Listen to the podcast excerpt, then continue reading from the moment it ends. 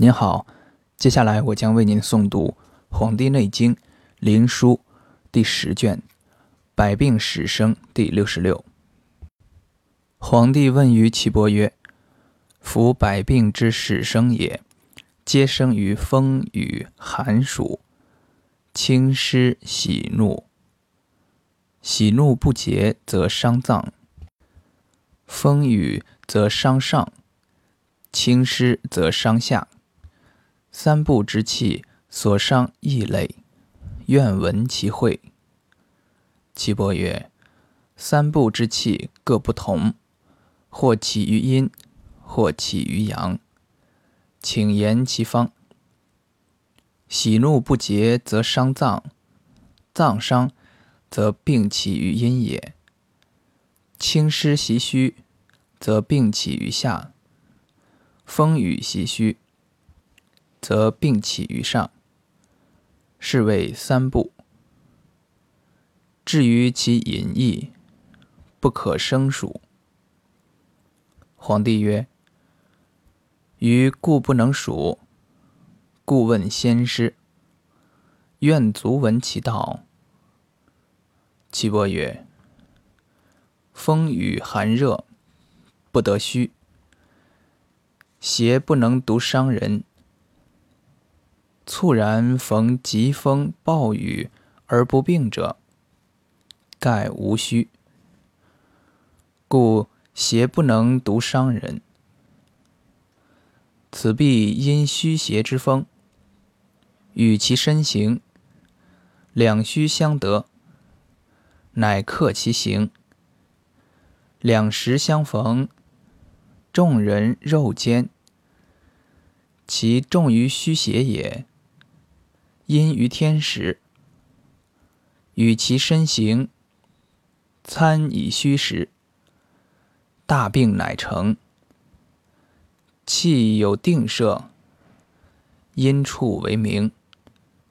上下中外，分为三元。是故虚邪之众人也，始于皮肤。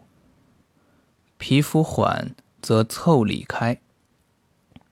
开则邪从毛发入，入则底深，深则毛发立，毛发立则息然，故皮肤痛。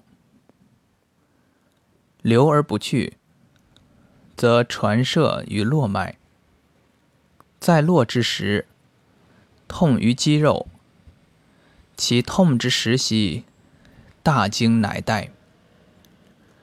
流而不去，传射于经，在经之时，险兮喜经；流而不去，传射于书，在书之时，六经不通四肢，则肢节痛，腰脊乃降；流而不去，传射于浮冲之脉，在浮冲之时，体重身痛。流而不去，传射于肠胃，在肠胃之时，奔响，腹胀，多寒则肠鸣孙泄，食不化；多热则糖出糜。流而不去，传射于肠胃之外，目缘之间，流浊于脉，积流而不去，息而成积。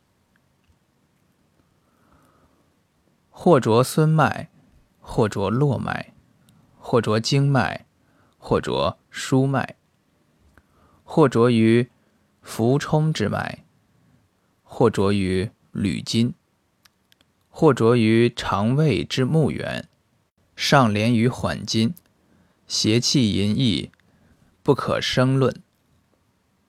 皇帝曰：“愿尽闻其所由然。”岐伯曰。其着孙络之脉而成积者，其积往来上下，必守孙络之居也。浮而缓，不能钩击而止之，故往来移行肠胃之间，水凑肾注灌，灼灼有阴，有寒则嗔，嗔满雷隐，故食切痛。其着于阳明之经，则夹其而居；饱食则益大，饥则益小。其着于缓筋也，似阳明之机。饱食则痛，饥则安。其着于肠胃之木源也，痛而外连于缓筋。饱食则安。饥则痛，其着于浮冲之脉者，揣之应手而动，发手则热气下于两股，如汤卧之状。其着于履筋，在肠后者，饥则肌见，饱则饥不见，按之不得。其着于输之脉者，闭塞不通，津液不下，孔窍干壅，此邪气之从外入内，从上下也。皇帝曰：鸡之始生，至其已成，奈何？岐伯曰：鸡之始生，得寒乃生，厥乃成鸡也。皇帝曰：“其成机奈何？”岐伯曰：“厥气生足蛮，蛮生静寒，静寒则血脉凝涩，血脉凝涩则寒气上入于肠胃，入于肠胃则撑胀，撑胀则肠之外之魅魄聚不得散。”日以成积，猝然多食饮，则肠满，起居不节；用力过度，则络脉伤。阳络伤，则血外溢；血外溢，则衄血；阴络伤，则血内溢；血内溢，则后血。肠胃之络。伤则血溢于肠外，肠外有寒，汁末与血相团，则病和凝聚不得散，而积成矣。猝然外重于寒，若内伤于忧怒，则气上逆；气上逆，则六输不通，温气不行。凝血运里而不散，津液涩甚，浊而不去，而积皆成矣。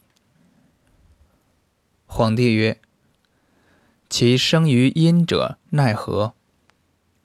岐伯曰：“忧思伤心，重寒伤肺，愤怒伤肝，醉已入房，汗出当风伤脾。”用力过度，若入房汗出浴，则伤肾。此内外三部之所生病者也。皇帝曰：“善，治之奈何？”岐伯答曰：“察其所痛，以知其应，有余不足，当补则补，当泻则泻。”无逆天时，是谓治之。